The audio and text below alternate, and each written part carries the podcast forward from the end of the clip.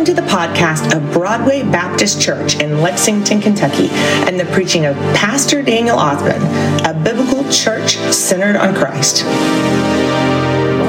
Church, it's great to be with you today.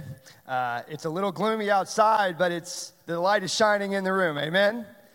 That's right. Jesus is light. Jesus has brought light to our life, and He has brought joy and life as a result of that. We've been talking about this week, that this weekend with students. Obviously, you can see that word light up there. I had a chance to teach three times, and we looked at the fact that Jesus is light, He is the light of the world. Uh, we looked at the fact that God's word serves as light to us, and then we also looked at how Scripture shows us that we, as God's people, as His ambassadors, are also light. And so that's sort of been the the, the thread of thought that we've walked through this weekend. Um, and what I want to look at this morning is a passage of scripture that I think um, is right at the center and the heart of understanding who Jesus is and how he is indeed the light that all men really need. Before we get into that, though, I want to tell just a quick story about Zach. Um, Zach had a chance to share just about our background, and um, I remember uh, when I went to be the collegiate minister at the university that he was at, uh, they had just been through a year without any college minister there for their campus ministry, and there had been kind of a rough transition um, with someone who had been there for a long period of time, and that person transitioning out, and the ministry kind of struggled and suffered with an interim for that year, and I was brought in, and Zach was not there for the summer. I came on the job at the beginning of the summer, so I had a chance to kind of get to know and work with some of the students who were there for the summer session. But Zach was not one of those. And uh, so Zach came into my office right at the beginning of the semester, there around early August, and he said, Hey, I'm Zach. You probably know who I am. I did. I had already heard lots of stories about Zach. Um, he had just finished his freshman year. And he said, Hey, you know, I've heard really good things about, you know, from the others about how things are going these last few months. And I just want to let you know that I'm probably leaving at the end of this year.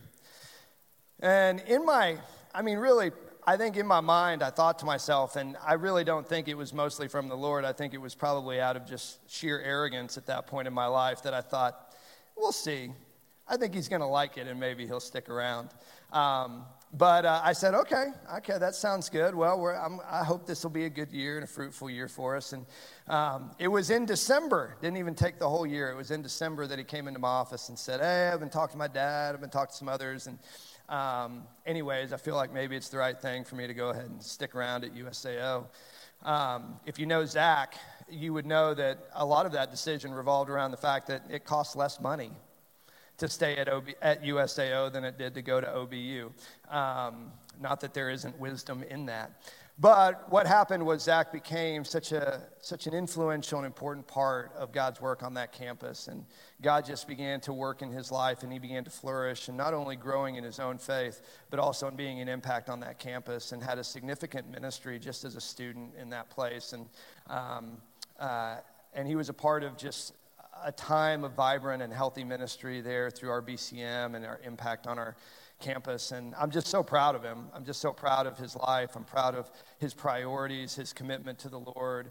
Um, I'm proud that he's been able to come and serve your church. And um, it fills my heart with great joy to see as he brought these students up, and even as you honor the ministry of student work here and the, and the students. And um, I'm just so proud of him. I really am. And uh, I'm grateful for the chance to work with alongside him and, and be a part of what he's doing here and serve with you. So um, I realize that I just use up about five minutes of my sermon time. I don't get that rollover minutes, all right? But I wanted to go ahead and take the time to go ahead and say that uh, to you and just to say to Zach um, how proud I am of you, man. Um, God, has, uh, God has done a great work in your life, and um, thank you for being faithful to the gospel. And and so, yeah, uh, that being said, turn with me to Matthew chapter 20. Matthew chapter 20. Over the last few years of my life, this passage has become more and more and more meaningful to me in my Christian life. I think about it more and more. I, I really can't even hardly go a week without Matthew chapter 20 and the words that we're going to look at this morning coming to my mind and heart and starting to set the trajectory for my focus in my life, in my obedience and faithfulness to Jesus. Um, it's not one of, it's one of those passages I think we know, but as we really sort of, I think, wrap our brains and our hearts around what it says, um, I hope that maybe we can see it in the kind of profound and powerful light that I think Scripture gives it to us. And so it starts in verse 20 and goes through verse 28. So let's read that, and then we're going to briefly unpack it this morning. It says this Then the mother of the sons of Zebedee came up to him with her sons. And kneeling before him, she asked him for something. And he said to her, What do you want? And she said to him, Say that these two sons of mine are to sit, one at your right hand and one at your left, in your kingdom. And Jesus answered, you do not know what you are asking. Are you able to drink the cup that I am to drink? And they said to him, We are able. And he said to them, You will drink my cup, but to sit at my right hand at my, and at my left is not mine to grant, but it is for those for whom it has been prepared by my Father. And like we would expect, all the other brothers. And when the ten heard it, they were indignant at the two brothers. But Jesus takes a moment to teach them this. Jesus called them to him and said, You know that the rulers of the Gentiles lord it over them, and their great ones exercise authority over them. It shall not be so among you, but whoever would be great among you must be your servant, and whoever would be first among you must be your slave, even as the Son of Man came not to be served, but to serve and to give his life as a ransom for many. We see a picture in this passage of what greatness in the kingdom of God looks like and is all about. We really, we don't have a lot of time this morning, but it would, we, it would be valuable to look at the parable of the vineyard in verses in chapter 20 verses 1 through 16 and even the words right after that where it says that jesus begins to tell them about the things he must suffer in a way we can't really understand everything he's saying in these verses without some, of that context that comes before it. We just won't look at that uh, really extensively this morning. So we're just going to start with verse 20. And what we see is this longing and desire for greatness in James and John, and even with their mother. And so they devise this plan by which they hope they can sort of like persuade Jesus to let James and John have a seat of honor have a seat of stature next to Jesus in his kingdom. You see, Jesus is on his way to Jerusalem at this point. They know something big is about to happen. Jesus has already demonstrated that he has unbelievable power, unbelievable, remarkable power, the likes of which no human being has ever walked on the earth has ever had. He brings people back from the dead. He tells the weather what to do. He feeds 15,000 people with a Lunchable. He can do everything. And so, as he begins to journey to Jerusalem, his followers, the disciples, the 12, know something big is coming. Something big is about to happen. And what do they say? We want to be front and center for this. We want to be right by Jesus as he claims victory from God and liberates us from the bondage and oppression of Rome. We want to be right beside him. They know something big is coming, something big is about to happen. And they want to be next to Jesus, and they want to be honored, and they want to be respected, and they want stature in this kingdom that Jesus is coming to establish on the earth. And their mom wants that. What mom wouldn't want their kid to have that? So, mom is probably an easy sell to try to help them this, uh, with, this, uh, with this plan they've hatched. And so they go to Jesus and they request that they would sit on his right and his left. And, and Jesus says, You do not know what you ask. Are you able to drink the cup that I am to drink? In a way, Jesus almost hasn't shut the door on it, right? He's like, Well, are you sure you're up to it? Their answer is, Yes, we are. I liken their answer to the answer that our children would give us if we told them we're considering getting a dog. Right? I went through this with my 11 year old. A couple years ago, he said, Dad, I really want a dog. Now, I am not a pet person. we got a cat for my oldest. And then now here we are in the dog stage. And he said, Dad, I will pay for the dog myself. I will pay for his food. I will pay for his vet bills. I'm like, with what? With my allowance. Like, I respected like the level of commitment and desire. And I think the sincerity in his heart. I think he had no idea how much it cost to take a dog to a vet. And he had no idea how much it cost to repair that messed up hip when that dog was like eight months old. Whew. But it's like, I'll do whatever it takes, right? I'll do whatever it takes. They don't know what they're really signing up for. But I'll do whatever it takes to have a pet. Same thing, I think, with James and John. We'll do whatever it takes. Are you sure? Well, let me explain what it's going to take first. No, we'll do it. And they, yeah, we can do it. And Jesus, of course, is trying to explain to them that to be great in the kingdom of God is, means accepting a cup, accepting a responsibility, accepting a calling that's really sacrificial and difficult and hard, as we're going to see. Of course, Jesus says, Well, you will drink at my cup, but it is not my place to decide these things. It is my Father's place. And of course, the other disciples, driven by the same kind of selfish ambition and pride and arrogance, are like, What about us? We didn't even get a chance. And so you think about what Jesus is about to go do. You think about where Jesus' heart and mind are focused in these moments. And you think about the riffraff that he's having to deal with right now from his followers and what they're arguing and fighting over. And Jesus takes advantage of this moment to teach them something central about who he is, what he has come to do, and how he calls us to live as his followers. And he says this You know that the rulers of the Gentiles lord it over them.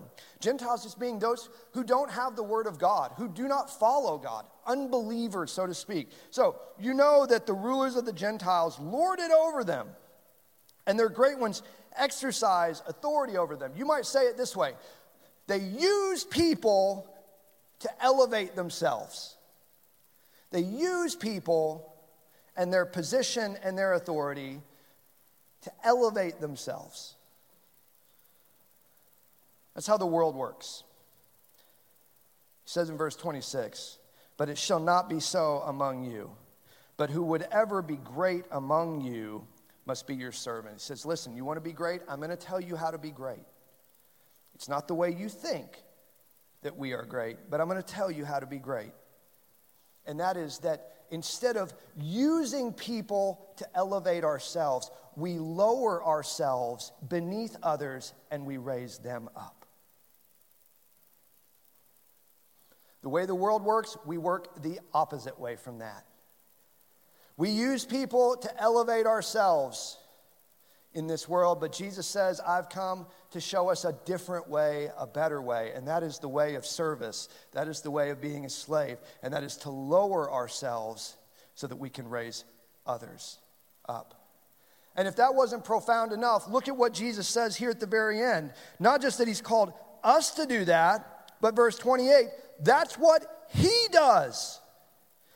Even as the Son of Man came not to be served, but to serve and to give his life as a ransom for many. That is about as profound and remarkable a statement as we can find anywhere in the Bible. Think about what this says. This says that God, in Christ, coming to earth and about to do what he's about to do in going to the cross and dying, it is God saying, Let me humble myself. Let me lower myself below you. Let me be your slave, humanity, and let me serve you and help you with something that you can't help yourself with. That is astounding if you stop and think about it, right? That God would say to us, mere mortals, dust of the earth, rebellious, defiant, sinful creatures, let me be your slave and let me help you.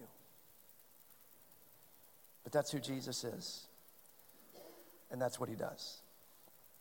And he says, if you want to be great in my kingdom, then that's the way you live. I think that's a part of what really is at the heart of what's difficult. This cup is not an easy cup to bear, the cup of service, the cup of sacrifice on others' behalf. It's a worthy road, it's worth pursuing, but it's not easy and it's not comfortable.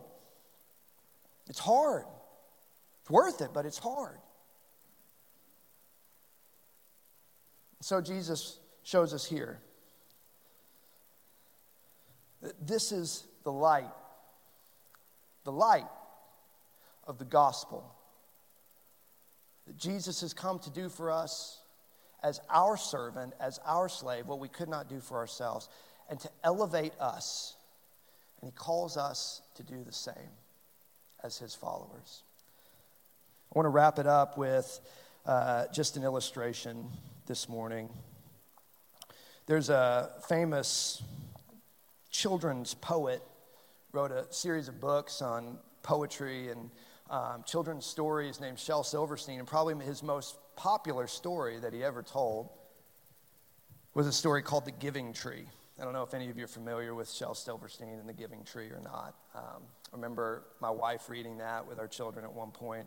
Um, I don't know whether Shel Silverstein is a believer. I, I doubt it. I don't know. So uh, don't read more into this than in that way than, uh, than we should. But this story of the giving tree is such a powerful picture. And when I think about it, when I remember hearing it, I remember thinking, there's something absolutely Christian about it. And it's the story of this tree and the tree's relationship with this young boy. And what you see is that this tree finds great joy in being able to give to the boy whatever it would need in that moment. And so, as it's young, the boy would come and he would see the tree and he would be hungry and he would say to the boy, Here, eat some of the apples off of my tree.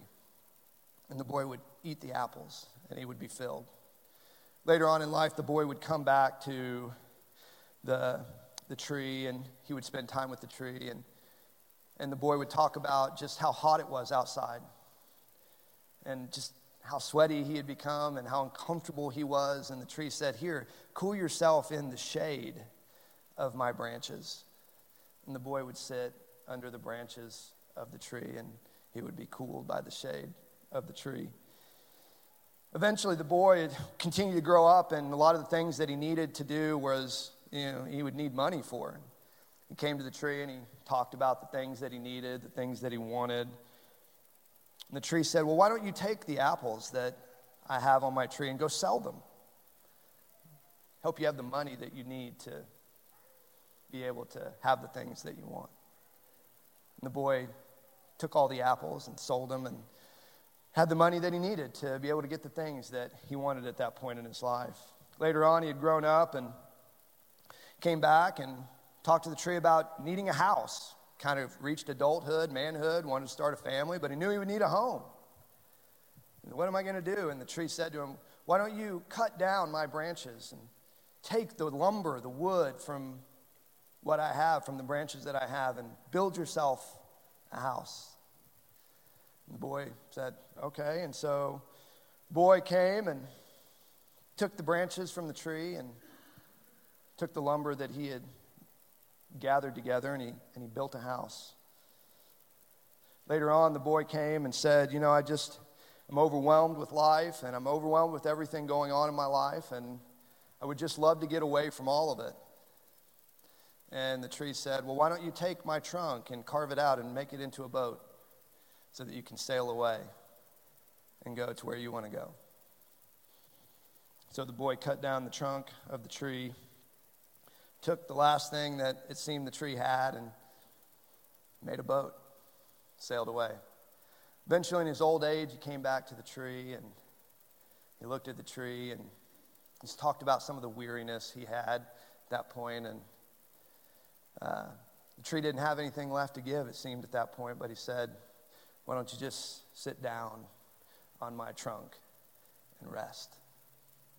And in his old age, this boy who had become a man, even an old man, sat down on the trunk of this tree and rested That tree is Jesus, right? Gives of himself, pours out of himself for us.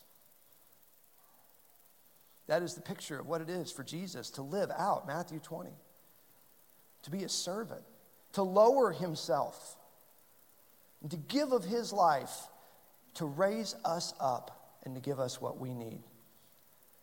In the same way, he calls us to be the same kind of people. That you have not wasted your life, if you have put aside all the things in your mind you want to may, maybe accomplish in this life and say, How can I help serve others to find what they need, to raise them up? I just, I, I read a story like that, I read that story, and I think to myself, it so resonates with the gospel, so resonates with the story that Jesus tells us in Matthew 20, what he calls us to. You know, James and John were being like the Gentiles. They come to Jesus and they really wanted to use Jesus to elevate themselves, right? It's essentially what they were doing. If you read this story in the Gospel of Mark, Peter Peter, I think maybe in some bitterness and resentment, I don't know, um, kind of like takes his shot by, by telling us, because really the Gospel of Mark is Peter's gospel. And, uh, and he says that James and John say, Jesus, we want you to do whatever it is we tell you to do. Those are the words that they use. That's the picture of the Gentiles. Using Jesus to elevate themselves using Jesus to accomplish the things that they want out of life. And Jesus graciously, patiently, compassionately sees an opportunity to teach them that they've really kind of missed it about why he's here and what he calls them to be as his followers and what he calls us to be as his followers. Light. You want to be light? You want to live as Jesus calls us to live? Be a servant, be a slave. Lower yourself.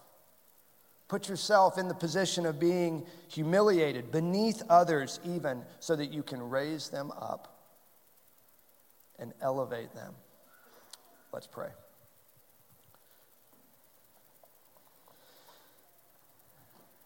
God, it is a great marvel